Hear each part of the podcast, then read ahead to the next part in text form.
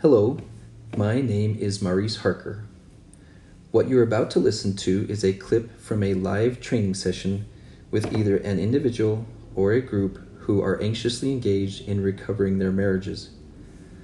Please listen to several of the recordings in this podcast, and then, when you are ready, seriously consider attending the live weekly trainings from your home via webinar. My ability to provide enough individual and marriage therapy sessions has become very limited, so I created the marriage repair workshops so I could serve more people at a lower cost for you. So please, when you're ready, investigate your options at www.lazaruslectures.com. That's L A Z A R U S L E C T U R E S dot com. I look forward to meeting you and to serving you well. I would love to play a part in decreasing your pain and increasing your happiness. See you soon. When you enter season one, you're going to be, with the men, I'm using the term, it's learning how to skateboard. Okay? When you try to enter a relationship, another image for it is learning to do ice dancing where you have a woman who's gotten pretty good on her skates by herself and a man who's gotten pretty good on his skates by himself, and then they try to dance together. You must prepare yourself for crashing a lot. A lot. This is where people often come to us and they say, What you've suggested isn't working. Okay, something's wrong here. It's not working if you don't emotionally and psychologically prepare yourself for at least 100 crashes, at least 100. Okay, so we're going to be introducing you to different stages of a relationship development in a healthy way. We're going to walk you through verbal intimacy, emotion or uh, cognitive intimacy, emotional intimacy, psychological intimacy, spiritual intimacy, and physical intimacy and each layer comes with its own set of challenges. We're going to be spending the next five or six weeks just on verbal intimacy, just getting basic communication patterns down in a way.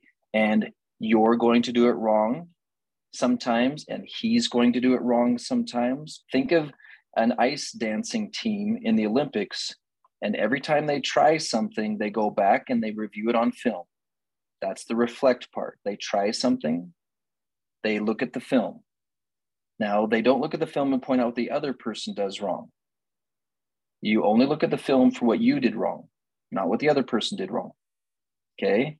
And then you discover my daughter's a dancer, and I've got to watch her do this process. I was a wrestler in high school. I also played the violin. And if you have got any background in sports or music, all right? When i'm trying to play my violin and i'm okay i'm not quite getting that sound right. I got to get my finger a little bit in the right place. I got to push a little harder. The bowing is off. I've got to pull the bow faster or slower or do i bounce it? Or what do i want to do with that? How do i get it to sound the way i want it to sound? And just one note can take several minutes to get it to sound the way you want it to sound. You got to do some discovery and then you write a script. This is the plan part like how do we want to execute that part of the ice dance? How do we want to execute that part of playing the musical instrument? How do we want to execute that that next piece?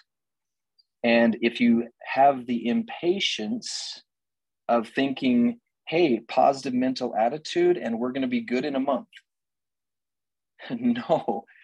Okay, I like the ice dancing metaphor because they get hurt every time they try. Okay, someone's hips are going to hit the ice. Someone's going to get kicked with a blade. Someone's going to get an elbow to the face. I just want you to get enthusiastic about how much pain you're going to go through. Okay? So if you come and you say i got triggered three times last week i'm going to go uh-huh. But it hurt i know.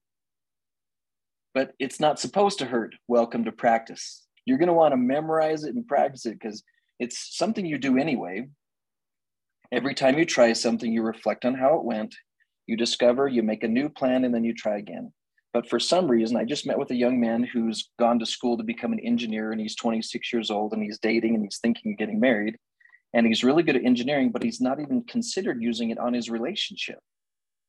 Like, where's your blueprint? He's all, what do you mean blueprint? What are you doing to build it to be uh, properly structured? He's all, what are you talking about? A relationship is where you get in an inner tube and you float down the river and you see where it goes. Well, no, that is not. I'm all, have you ever studied healthy relationships? He's all, no. Okay. All of us got tricked into believing that a relationship is where you fall in love, it's romantic, you have a wedding, and you live happily ever after. How do I know that? Because I watched all the Disney movies. See, I know those tell the truth, just like Google does. Okay. All right. So now we're all in the real world, and now we're learning how to do the work. And what I've been trying to do for the last 30 years is to study the mechanics and the science behind it so we can stop being frustrated and we can actually build a relationship in a healthy way. A common American mistake of trying to hope that your behavior will cause another person's behavior to be correct or that might that we might be able to influence with the way they handle it now let's remember that when you want to be like jesus you do it right even if they kill you. Okay, so you do it right even if they kill you. Okay, now usually when we're trying to make a plan, we're trying to make a plan based on how can I do it right and not get hurt? How can I do it right and keep them from hurting me? If you've studied your scriptures, if you're going to do it right, most people who do life right get hurt by people who don't respond correctly. So the next question is how are you going to handle it when they do it wrong? Okay, how did Jesus handle it when they put nails in his hands? Okay, that wasn't fair. That wasn't right. That was completely socially inappropriate. We can go up to them if you're the mother of the guy putting nails in Jesus' hand and say, I don't approve. That is not good behavior. You should not be putting nails in someone's hands. Okay, of course, it's wrong behavior, but so if you're trying to make a plan and your definition of doing it right is the other person didn't do it wrong, you can't base the measurement of your accurate behavior based on how the other person reacts or even their opinion. To be like Jesus, you don't ask the opinion of the other person if you're doing it right because you checked with God.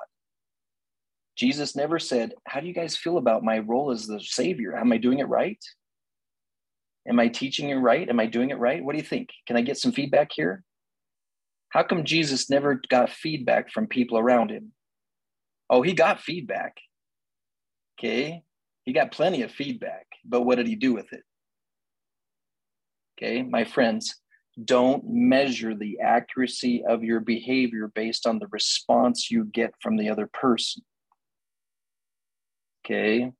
You run your script past God, not past your husband. If I say it like this, will you not get mad? If I say it like this, will you not get mad? If I say it like this, will you not get mad? If you say it like this, will you not crucify me? How can I say this and be right and do it right without you hurting me?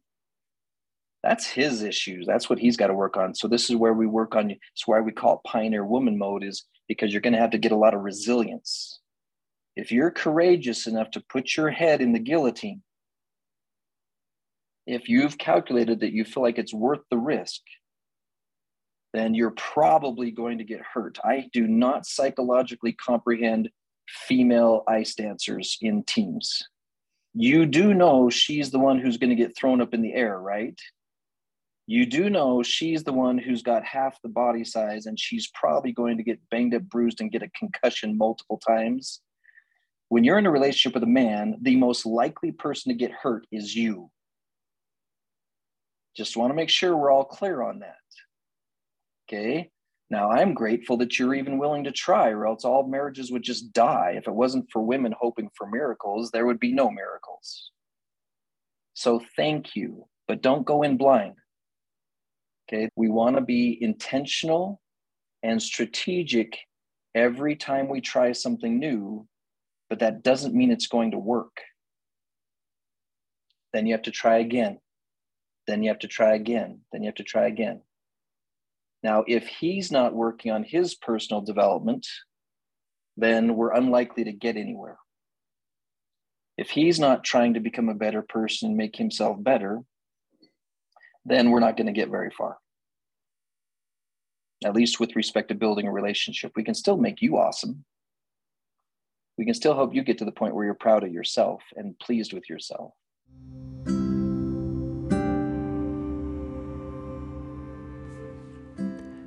You have just finished listening to another principle that is one of many that you will find in a special class that I have put together called the Marriage Repair Workshops and the Lazarus Lectures.